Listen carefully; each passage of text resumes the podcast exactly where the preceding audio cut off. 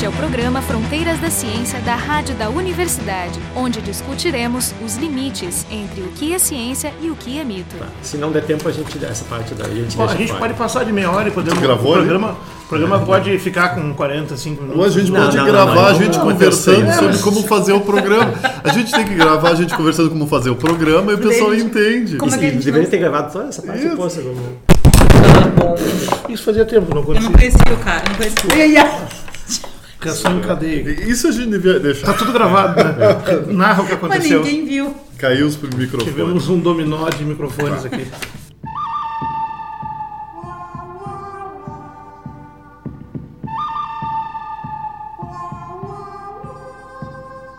Este é o Fronteiras da Ciência número 300 e vamos falar um pouco sobre isso, relembrando um pouco da, da história e abordando algumas coisas interessantes que aconteceram por trás dos bastidores. Tu não tá nem um pouco entusiasmado que até a abertura do que está assim. Não, eu só te dei como exemplo, agora elabora em cima disso, não vamos usar isso. Claro que vamos aí. Não, não tá bom. Não, eu não gosto. Eu não gosto de tipo de programa assim. Acho que a gente vai ter que editar esse programa aí. Mas é óbvio. Isso aqui tem que ficar. Não, eu queria que ela começasse. Eu queria Tem que sair dizendo que o É programa porque o Marco 300. queria que eu entrevistasse vocês. Falar então, hoje faremos um programa diferente. A novidade com relação ao programa de número 200 sou eu, Carolina Brito. Porque esse programa, relembrando, o programa já aconteceu, né? Então eu começo entrevistando meus convidados, que é o, o Jorge Kilfeld, o Jefferson Arenzon, o Marco de Arte, né, sendo que nós três somos do Instituto de Física da URGS e o Jorge é do Instituto de Biociências da URGS. Então, bem, eu gostaria que vocês começassem fazendo um relato de como tudo começou. Primeiramente, começa? muito obrigado pelo convite. Eu sempre gostei de programa de rádio. Para mim, o programa de rádio que eu achava divertido era o, Sala de Redação, que é um programa esportivo. Hoje em dia ele não é tão bom quanto ele era no passado. E eu achava interessante que as pessoas ficassem discutindo ali os seus pontos de vista, meio sem nenhuma preparação, né? Sim, Claro. ele tinha um, um jeito descontraído, mas tinha pessoas interessantes. E tinha então pessoas era- muito interessantes. Era muito fascinante, tu não É, sabia o que gente- vinha. Interessante esse paralelo, pessoas interessantes. É, bom, É, eu- sem falsa humildade. Sem falsa humildade. Mas então, eu sempre gostei da ideia da gente conversar sobre ciência, sem realmente conhecer ciência, mas perguntando ciência um pro outro. A gente fazia isso muitas vezes no. Rodas de conversa. Rodas de conversa no restaurante, às vezes, né? Inclusive, a ideia do programa apareceu Num restaurante. num restaurante. Eu, eu me restaurante. lembro que alguém disse, nós devemos estar gravando isso aqui, tá muito bom. E disse, por que não? Vamos gravar. Pois é, mas aí houve uma série de eventos. Um deles foi que alguns dos participantes aqui começaram a dar palestras de divulgação sobre ciência e críticas sobre pseudociências, Que é uma história antiga. que é uma história antiga, mas o mais importante foi quando a Universidade Federal do Rio Grande do Sul, em 2009, permitiu que dentro da universidade saísse um- uma conferência. Né, É, um, um encontro, um né? ciclo de palestra, um encontro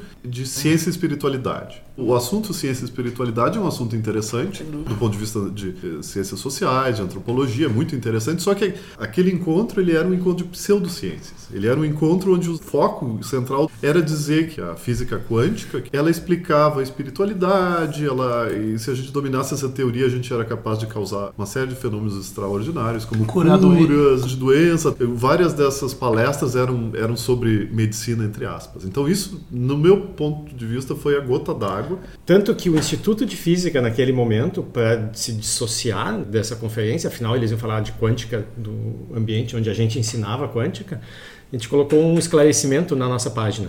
Que dizia o seguinte: os professores e pesquisadores do IFURGS discordam profundamente do conceito de ciência apresentado no evento intitulado A Primeira Semana de Ciência e Espiritualidade na Universidade, infelizmente patrocinado por essa universidade de 8 a 13 de junho de 2009. Cabe também esclarecer à comunidade que a utilização de pretensas noções de física quântica em encontros dessa natureza é fortemente rejeitada pela comunidade científica nacional e internacional da área de física. É, exatamente. A presença desse evento na universidade foi um choque, porque a gente não esperava que a universidade pudesse permitir uma coisa dessa. E não era a primeira vez, já tinha acontecido em anos anteriores. E, e em outras universidades tinha incidentes parecidos. E Sim, vamos mas- lembrar que esse é o momento em que assim, a ciência brasileira estava começando a experimentar um impulso.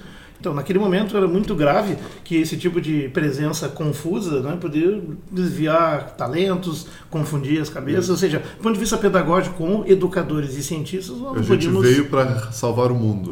Não, não exatamente isso, mas sim, nós tínhamos uma obrigação pedagógica. Claro. Isso foi suficiente para fazer a gente se mexer, porque a ideia era ter uma voz científica dentro da universidade que não fosse dentro dos departamentos. Então, o programa nasceu como um programa da rádio da universidade para ser para toda a universidade. Mas tinha um outro outro aspecto, eu acho que vocês talvez não percebam, porque vocês estavam morando no Brasil, mas eu estava chegando de fora na época, estava morando na Europa. E uma coisa que me impressionou bastante é que vocês falavam muito em pseudociência, era uma coisa que incomodava vocês, mas também em religião. E vocês argumentavam que tudo bem de ter crenças pessoais, mas que a religião estava tomando conta do, Do Congresso, público. do espaço político do De Brasil. fato, estava. E tava, não, e Tava de- e continua, ainda mais Não, claro, que nunca de- agora. Né? Então, Foi e muito eu. pior desde a vez que tu chegou. Sim, Então, não exatamente, Era só e daí- crucifixo em repartição pública e Bíblia em biblioteca pública, era mais de, de definir cursos e disciplinas e tópicos do ensino Bom, e agora, público. que É mais- culmina é inclusive na escola sem partido, né? Porque também Que tem é uma, uma parte vari- é uma- religiosa. Não, não, É, é, pior do que isso, fundamentação. porque implica em existência atual de legislação baseada em argumentos religiosos. Claro. é. É o que é inconstitucional, para começar. Para começar. Ainda inconstitucional. Então existia, Por enquanto.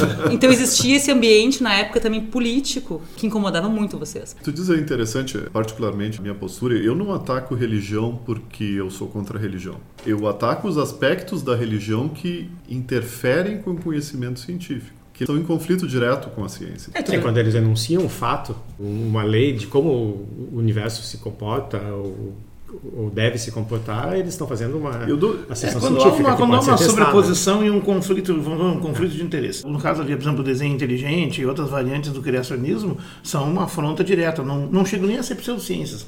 São anti-ciência, que também a gente aborda, porque é o que trabalha para um clima, assim, digamos, avesso ao pensamento crítico em qualquer dimensão. Né? É, Voltando ao encontro de ciência e espiritualidade de- de- que a gente teve aqui na universidade, por exemplo, esse é um, um caso típico que tu vê a religião se metendo na coisa, porque se tu lê toda a história da física quântica e espiritualidade, tu vai ver que é assim, é física quântica, espiritualidade, Allan Kardec e Jesus Cristo.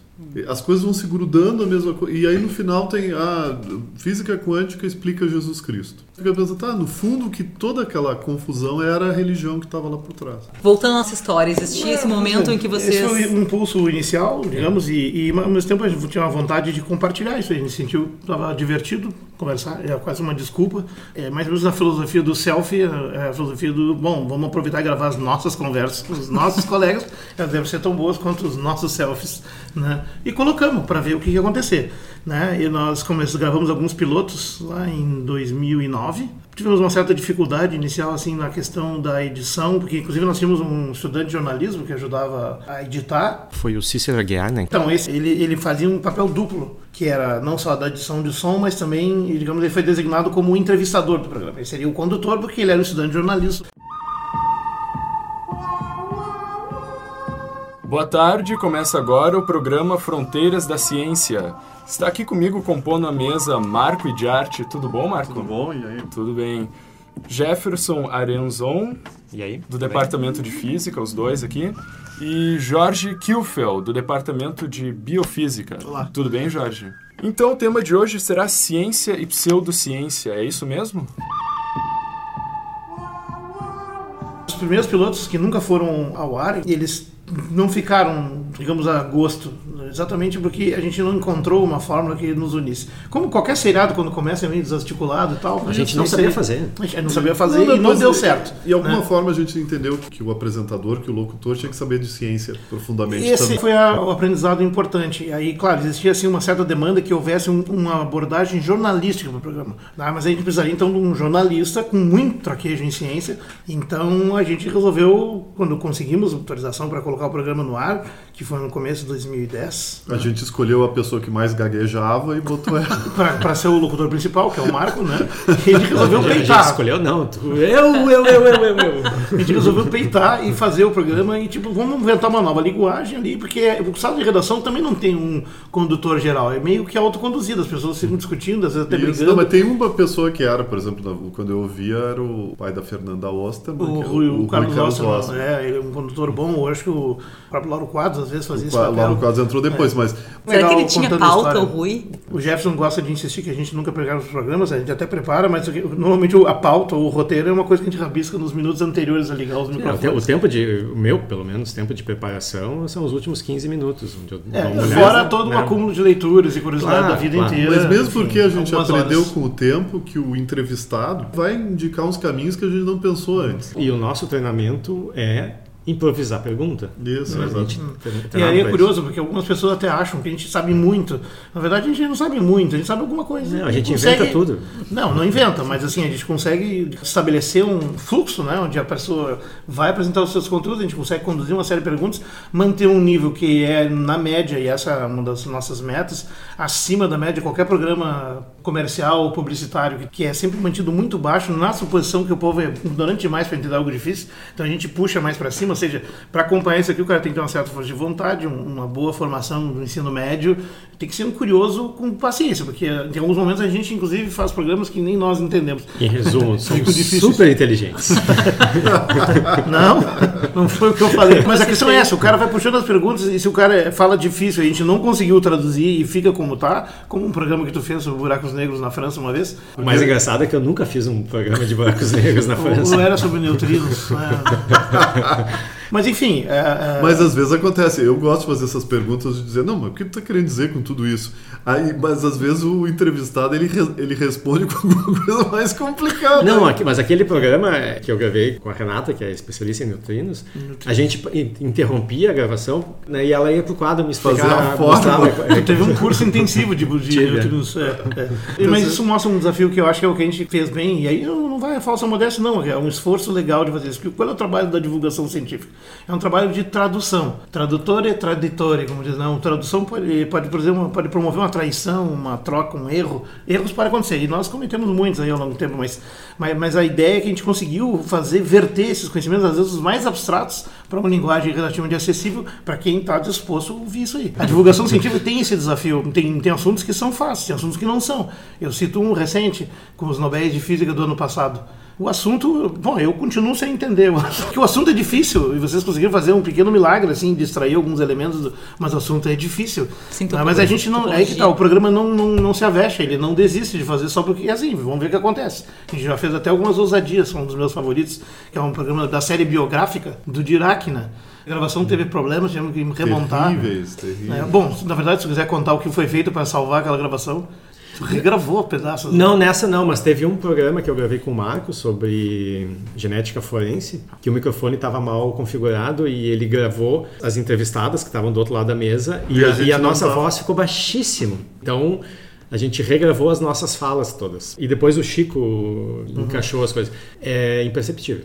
Não se eu nota. Tem uma característica interessante do programa que no começo ele era bastante sobre pseudociências, né? Começou com essa motivação e a gente queria fazer um catálogo, assim, nesse É, e vocês fizeram, né? E depois, mais recentemente, quase não tem programa de pseudociência, tem muito mais programa de ciência.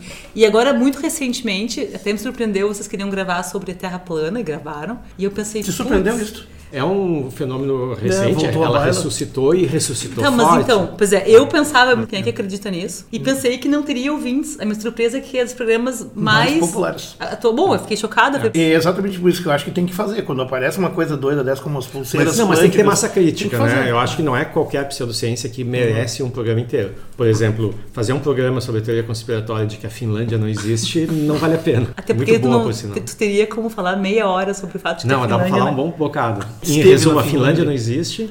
É um território que o Japão e a Rússia combinaram de usar como Terror- território de pesca. Território de oceano. É né? por isso que é Finland, né? Que é a terra das barbatanas. então eles convenceram um bando de suecos que eles são finlandeses. Eles estão num cantinho da Suécia. Eles inventaram uma língua nova para eles. Os GPS são todos adulterados para parecer que tu tá lá. E assim o Japão e a Rússia podem pescar Cara, e ninguém incomodar. isso, isso aí parece aluno tentando colar, né? Os caras fazem um negócio tão é. complicado Está no nível colar da é borda mais da Terra plana. É? A borda da Terra plana, que inclusive tem excursões pagas para tu visitar ela de avião. Mas, então, olha nesses anos todos ali, eh, nós fizemos, foi em 2009, né? Aquela primeira semana cética da URGS, onde passamos filmes, e filme, inclusive um filme que a gente legendou. A gente fez um evento onde foram passados filmes de ciência. Então teve esse documentário sobre o cinturão da Bíblia né, dos Estados Unidos e eh, como é vista a evolução. Depois teve aquele outro filme sobre o julgamento do macaco. Sim, que esse foi o episódio da- do ensino de Revolução em 1925 Isso, no- então- no, sul dos Estados Unidos. Isso, então isso foi uma Não semana. é né? Flock of Dodos? Isso, É, é. um bando de dodos. Um bando de é, dodos. Que a gente legendou, inclusive. A gente legendou. Né? Nós com e a Juliana. é. Polkowski. E como é que foi a aceitação na universidade disso aí? Naquela época eu não estava aqui. Foi interessante, a temática era mais ah, de preocupação nos Estados Unidos, né? Porque lá era o foco do problema. Até hoje, a- essa ofensiva do pessoal do desenho inteligente, que também tem ah, os desdobramentos aqui no Brasil, mas lá tem muito dinheiro. E eles estavam começando a chegar a influenciar os projetos de ensino em alguns estados e tentar fazer um projeto mais nacional. Que lá é mais complicado fazer do que aqui. Aqui tu consegue chegar e fazer algo de cima para baixo, então seria bem mais devastador. O mais interessante que eu acho foi a outra semana que a gente fez, que foi uma discussão sobre o pseudo-documentário Quem Somos Nós. Então, no dia marcado, a gente estava com o salão lotado, né? Éramos quatro, era eu, Jorge, o Marco e o Renato Flores, da Genética. Cada um ia falar sobre um aspecto do filme. E um pouco antes, faltou luz. Foi um sinal. Né? Até hoje a gente não sabe o que significava aquele sinal, mas bom, a gente É, a gente que sabe que aqui no Campos do Vale falta luz por dia do verão. a gente recebe sinais a toda hora. viu? Então a gente remarcou, infelizmente, na segunda vez tinha Menos bem gente. menos gente, né? Mas eh, eu acho que ali um pouco também foi um dos pontos chave, né, da, Sim, eu do, acho do- que... do processo de criação do programa. Porque ali a gente preparou o material para apresentar. É, aqui tem coisa curiosa. Esse programa tem um sucesso por um lado e estranhos eh, furos no outro. Por exemplo, a gente logo lá no primeiro ano conseguiu chamar a atenção de uma rádio no interior de São Paulo, Amparo FM, da cidade de Amparo, é, que nos transmite. E no ano seguinte, 2011, a gente conseguiu chamar a atenção de alguém em Cabo Verde, uma rádio de Cabo Verde também, FM Morabessa. A gente até ficou pensando que seria bom se se espalhasse por rádios públicas ou rádios não públicas. Um programa gratuito que tu pode baixar e passar, que tem algum conteúdo de só meia hora, deveria ser uma coisa assim fácil de ter aceitação. A gente não fez um esforço muito grande para difundir isso para que o pessoal de rádio soubesse. É verdade que a gente Mas, inclusive, nisso, qual- mas me chama a atenção que essa coisa não percolou. Por que, que não tem 10, 15 ou 20, eu não digo 200, 300, mas 10 rádios? É bom deixar explícito que o nosso programa ele está disponível, principalmente rádios universitárias, rádio comunita- rádios comunitárias que quiserem repassar, retransmitir o programa, só nos contatar. É de graça. É de graça, obviamente. Só não pode lucrar em cima. Mas eu acho que sim, teve um efeito de percolação, que não é tão evidente, mas não foi entre rádios. Não, foi no, na internet, né? Eu acho que a gente teve alguma influência em muitos podcasts que surgiram depois. O nosso provavelmente não foi o primeiro podcast de ciência, Não, mas não certamente foi. um dos primeiros. E vários outros podcasts, inclusive a gente é mencionado em, em alguns explicitamente. Já como até gravamos junto alguns. É, como te- tendo sido uma influência importante. Né? É. Só noto, assim, o pessoal respeita porque a gente tem uma abordagem assim, consistente e mais elevada. A gente não faz a simplificação excessiva, porque a divulgação científica tem a tentação de explicar para qualquer um lá embaixo. A gente gostaria de poder explicar para qualquer um, mas exigimos um pouco mais, porque a gente acredita que as pessoas podem mais, porque podem mais, o sistema educacional deveria poder mais. Mas eu acho também que depende muito Mas olha só, a gente tem tema, né? tipos de programas. Tem programas que são biografias. Tem programas que são muitos programas de astronomia. A gente também adora dinossauros. Mas é natural, tem uma equipe maior desse lado. Mas se tu olhar ali, tem, talvez dá para classificar em assuntos assim que, que tem mais a ver com o dia a dia das pessoas e os que não tem. Eu boto aqui dois aqui, ó. Por exemplo, coração e cafeína e tráfico de animais, foram em semanas sucessivas, seguidos de estrelas de nêutrons e gêmeas do Sol. Então tu vai de uma coisa assim mundana, simples- assim. não, é legal, mas assim, tu vê, são assuntos, alguns, por exemplo, coração e cafeína, isso deve ter disparado interesse, talvez até de fatias diferentes de ouvintes, né? Por isso que a procura não é igual para o programa. É, alguns se- até pouco. Se né? tu pega, por exemplo, um estudante que já tem algum contato com química ou biologia, pode ser que esse programa de cafeína seja mais fácil, né, e o de astronomia difícil, e vice-versa. Pega um, Não. um aluno de, de uma área Não estou dizendo que fique difícil, eu digo que o apelo popular deles é distinto, né? Não, Alguns alguns muitos- programas, né, como o de hoje, que vai ser dificílimo de entender, vai- sempre vai É. ter programas difíceis. né? Mudando de assunto completamente. Como é que a gente durou tanto tempo? Eu não sei, quando a gente terminou o primeiro ano, a gente estava muito feliz de interromper tudo. E era puxado, era difícil. Mas aí as- os meios das pessoas vinham tantos, era um por dia Não, não, mais. a, minha teoria é o seguinte. Antes dessa teoria, eu vou qualificar minha pergunta porque algumas pessoas nos falaram que, ah, não, vocês vão começar com esse troço da rádio e vocês vão parar. Não vai ficar seis meses, não disseram? É fácil parar. É, vocês vão parar, vão, vão cansar disso. Mas a gente tá com oito anos de programa. Né? É, já é bastante. então aí, desculpa. Tá, então assim, a minha teoria é o seguinte, o, o que que nos segura aqui? Eu já quis desistir oito vezes, pelo menos. Cada vez que chegava no final do ano, eu disse, Mais "Deu, ou menos. acabou, não dá mais. O que nos segura são os fãs.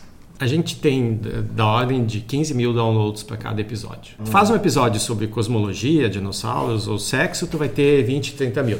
O episódio de hoje vai ter mil.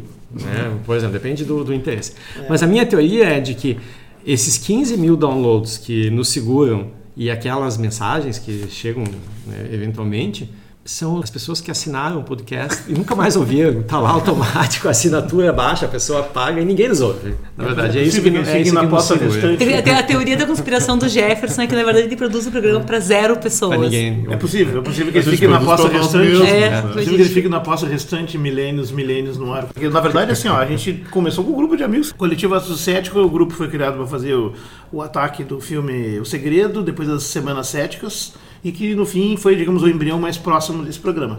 Mas enfim, tem essa motivação que é de gostar de ciência, ter paixão de passar essa paixão da ciência, que é uma coisa que a gente tem em comum também, que ajudou a gente, digamos, fazer essa dupla vida de ataque de pseudociências e divulgação da ciência. Na verdade, as duas coisas servem ao mesmo propósito. Porque quando a gente está falando de ciência, a gente está falando também dos mal entendidos e outros que podem dar, por exemplo, vacinas é um tema delicadíssimo que a gente abordou, né? Porque tem uns mitos muito terríveis aí difundidos. Então, então a oportunidade de falar de ciência é uma oportunidade também. É, aí nós nos dividimos. Energia nuclear. Nesses aí vocês estão me provocando só para ouvir, né? E, não, e, não, e existem assuntos que são polêmicos mesmo. Por exemplo, existem pseudociências são tidos como ciência. Como, exemplo, as minhas favoritas são a ufologia, a parapsicologia e a microeconomia. Né? Mas assim, tem que poder explicar por que isso. Que é aquela coisa matematizada para parecer difícil, que você é baseado nos princípios metafísicos lá do Adam Smith. É né? interessante como é, assim, um assunto puxa o outro e assim, do nada, as Não, do nada aparecem. não apareceu o transgênico aqui, que é um debate que não foi feito. Né? Não apareceu. Tá, mas tem, tem, tem mais uma coisa aí também. Tem uma razão pela qual esse programa se mantém é também um fator meio egoísta. Que a gente aprende um monte com isso, né? Não, a gente- Aquelas que a a gente, tem se que. diverte. Não, sobretudo É, tem se uma- diverte. Né? Não, mas aprende. E o Fala- número de pessoas que a gente conheceu, eu conheci um, um pedaço da universidade que eu não conhecia. Não, A gente tem um contato com, na verdade, em 300 programas nós devemos ter entrevistado no mínimo umas 200 pessoas diferentes. Eu Né? penso umas 150. ó. E aí que tá essa dificuldade, assim, mas, Ah, é, mas voltando à tua entrada no programa, a gente, a ideia é assim, o programa agora parecia legal, mas a chance dele morrer por desistência de um, do outro, não poder e tal, porque é puxado. Tem horas que tu desanima, tem tanta coisa para fazer. É de ter mais gente. Tendo mais gente, tem mais chance de alguns agarrarem o bastão e segurar um tempo até que o outro volta ou não volta, sei lá. Mas se tivesse assim cinco ou seis pessoas engajadas no negócio, ficaria certamente muito mais fácil. Bem mais fácil. Por exemplo, a gente tem que fazer tudo, tem que fazer edição do som, tem muito trabalho para fazer. Tem que também fazer jus aos meninos que ajudam um monte no programa, que é o Alex Martins. Isso, Isso são aí. as colaborações mais recentes que ampliaram Então, o Alex ele, força. ele ajuda a manter também a, a fanpage no, no Facebook e tem uma página alternativa onde são colocados os É, inclusive episódios. os- os- as estatísticas de entrevistado ele tem, né? E a gente tem que agradecer também a, a Sandy Lutz e a Malena Stariolo que nos ajudaram a completar os agora inexistentes cadernos de estudos, né, organizando links relacionados aos programas. Teve o Gabriel Perboni. O Gabriel ele tinha um podcast eh, o Histórica que era muito bom e ele é engenheiro de som. Então ele não só botou a mão na massa e resolveu alguns problemas técnicos em alguns áudios que estavam muito ruins, como nos orientou também na compra de equipamento. Então tem o mantenedor do, nossa página do Facebook, que é o Roger Manrique, que não só coloca o programa semanalmente, mas tem uma campanha super legal de mulheres na ciência e seguidamente coloca ali reportagens que seriam super a ver né, com o que a gente colocaria também, então excelente trabalho. E tem o nosso aplicativo, que foi feito pelo Francisco de Moura Pinto. O aplicativo é para Android e pode ser baixado gratuitamente. Tem o pessoal da rádio, que nos dá apoio técnico e difunde nosso programa semanalmente. É, Em particular, né, o, An- o André Plitolucci, que sempre nos deu apoio desde o início do programa. É, e a gente, desses oito anos, gente, seis, seis, mais de seis anos, a gente teve a colaboração do Francisco Guazelli. Começou como estudante e bolsista né, de jornalismo, depois se formou continuou na, no Amor à Camiseta, ajudando. Ele, ele contribuiu muitíssimo no programa. Ah, e nós tivemos também uma graciosa contribuição de um ator aí que gravou a nossa cortina, que foi usada nos primeiros sete anos, que é o Rubens Caribé, de São Paulo, através do colega Ricardo Severo, que foi uma gravação que ficou bem legal. Inclusive, o disclaimer que tinha no final do programa, no- enquanto ele estava em estágio probatório, também foi gravado pelo Rubens. A Rádio da Universidade não é responsável por eventuais opiniões pessoais aqui expressas. E, e depois, mais recentemente, a Stiff, né? A Stephanie Mara da Silva, né, que é aluna aqui da Física, agora trabalha com publicidade em São Paulo. É, ela é a atual voz da abertura do programa. E a música, vocês vão agradecer a quem? Bom, a música todo mundo sabe, né? A abertura do Doctor Who, que todo mundo gosta. É, não, mas não é todo mundo que gosta. Tem o Marco que não gosta desse programa. O Marco também não gostava do nome original do programa, que era Mata e Consciência, que é uma, uma única frase que tinha quatro conotações ao mesmo tempo. é, um, é um verso quádruplo. Mate é uma referência ao chimarrão gaúcho, né, que é compartilhado, porque essa também é um pouco a ideia, nós estamos aqui tomando chimarrão. Não, e tem a página horrorosa do negócio que é mantida por isso que vos fala. né? e é incrível. Ah, eu acho A- bem a- bonitinha. Não, não, a a página ela a tem, ela tem graves defeitos. Um deles é tu não poder passar o link específico Sim. de um programa. Tu Ah. pode passar um, um link do MP3, mas tu não pode, não tem uma página que tu possa passar para a pessoa direto. Sim, ela é uma página isso monobloco, fazer- assim, na verdade, que eu- dá para fazer no blog, alter, no blog alternativo. Na verdade, eu fiz nos primeiros dois anos, era um, índice- um índice, e aí tu chegava pelo índice lá, mas depois eu parei de fazer. Isso aqui é feito da forma mais tosca possível, e, e o, interessante é a Odisseia. Não foram poucas as tentativas de substituir por páginas decentes, bem feitas, pelo E não, menos foram três poucas, vezes. e não foram poucas até hoje as ofertas de ajuda Grátis. também É. é, de fazer. É, mas assim, ó, vários se ofereceram, começavam e depois paravam também, porque É, é, fazer voluntariamente. Eles se É compadecem, complicado. eles olham essa, olham essa página e se compadecem. Pobres coitados. É, quase um goffer. Bom, tem o lado vintage, né? A gente tem uma página assim que rememora os anos 80. Não tem- Eu Hoje acho em dia as pessoas, as pessoas adoram ouvir música dos anos 80, por que não visitar uma página dos anos 80, né? Tem o teu seu lado. A gente pode também comentar E o. não bastando isso, né? o Quem sabe folder. a gente vamos encher de GIFs animados e Flash, e Javas. E... É o mais barato e simples nesse caso aqui. Mas enfim, tem essa questão um pouco maior assim da interface de quem está preocupado com o ensino, com ciência e com divulgação. São três domínios, né? Tem uma frase de uma mulher lá do início do século XX que fez uma escola experimental nos Estados Unidos, Agnes O'Reilly. Diz assim, a informação não é educação. E é interessante porque nós vemos nessa época da internet, de fato, nunca quem tem acesso a essas mídias, essas ferramentas, nunca teve à sua disposição, ao seu alcance, tanta informação. E, e ter muita informação não quer dizer que tu tem um bom uso delas, uma boa compreensão, sem dúvida. E precisa de uma tradução, de uma mediação, precisa trabalhar, burilar aquilo. É muito grosseiro. É a mesma coisa que dizer que a ciência não é uma coleção de fatos. Né? Não, são- não são Não os é, fatos é. em si que formam a ciência. Aí, aí entra outra coisa, 300 programas é só o começo, vamos dizer assim, como ameaça fica para alguns né? e outros como promessa, porque na verdade em cada um desses programas se enfatizou o essencial do que, que de fato é ciência. Ciência é, é sobretudo uma forma de abordar, de ver o mundo, de tratar questões e de elaborar e encaminhar perguntas. Ele não é exatamente apenas, mas embora também seja um acúmulo de fatos e tal, essa parte É, poeirenta isso do eu considero depósito. efeito colateral. É, e é uma coisa flexível, vai mudar sempre, na verdade nunca vai ser permanente, né? Não, o Mário Bunge, filósofo da ciência, diz que as verdades são temporárias e parciais, mas são necessárias. Então tu vai avançando de verdade em verdade. E o outra característica do programa, quando tu fala de pseudociência, é para é pra lembrar da questão do ceticismo, digamos, essa dedicação ao pensamento crítico que não é só ciência, ele envolve outras coisas, envolve a lógica, por exemplo, examinar falácias, né, formas de elaborar argumentos e tal. Tem uma frase bem útil do cara lá que diz: ceticismo não é uma posição, mas é uma abordagem referente a alegações. Ele diz o que fazer com elas. Isso. Da mesma forma que a ciência não é um assunto, mas é uma metodologia. Isso é importante que o Jorge falou sobre o ceticismo, porque o ceticismo não tem que ser confundido com algum tipo de forma de, de fazer censura de pensamento. É, nem né? com cinismo. É, nunca foi a minha posição no programa achar que a gente tem que chegar aqui e chancelar algumas teorias e dizer que outras são Sim, detentor da verdade. Se alguém entendeu isso, entendeu errado. É, né? A não, porque nunca isso nunca é o caso. Mesmo porque a, di- a diferença entre ciência e pseudociência ela é confusa, ela é A complicada. fronteira é um debate. Não existe uma solução para o problema. E na verdade, assim, até quando a gente abordou pseudociência, a gente enfatiza coisas que são naturais. Há ali outros fatores humanos, que nem tudo é ciência, tem desejos, tem a cultura, expectativa. A maior parte das pseudociências preda, inclusive, esse é o lado ruim, na boa fé das pessoas que têm, estão em busca de esperança, de saídas, de soluções. Então, até uma forma de, de enfim, de, de solidarizar-se com elas, mas dizer, infelizmente, que bem, não é bem assim, tem que tomar cuidado, porque muitas vezes isso pode ser um caminho inadequado. Bom, então acho que a gente chegou ao fim desse programa onde nós falamos de nós, falamos mal de nós, bem de nós. Mais mal do que bem, né? É. Não, a gente podia que ter mais bem melhor de- de, Acho- nós. eu né? acho que É. vocês falaram bem de vocês. A gente vai tentar na edição melhorar um pouco. Eh, Estiveram aqui Ah, eu como queria terminar lendo um convidados. poema, posso? É, no homenagem ao nosso 300 Eu programa. não vou nem falar quem é que estava aqui, então. Um, um um poema que resume um pouco a nossa concepção de amor à ciência e de ceticismo e até da questão religiosa, que é do Edward Cummings. Ó doce espontânea terra, Quantas vezes os dedos amorosos de sôfregos filósofos te apalparam e beliscaram? O polegar maroto da ciência explorou tua beleza. Quantas vezes as religiões te tomaram sobre os joelhos ossudos, espremendo-te nos braços e malhando-te para que concebesses deuses? Mas tu, fiel ao leito incomparável da morte, teu rítmico amante, tu só lhes respondes com a primavera.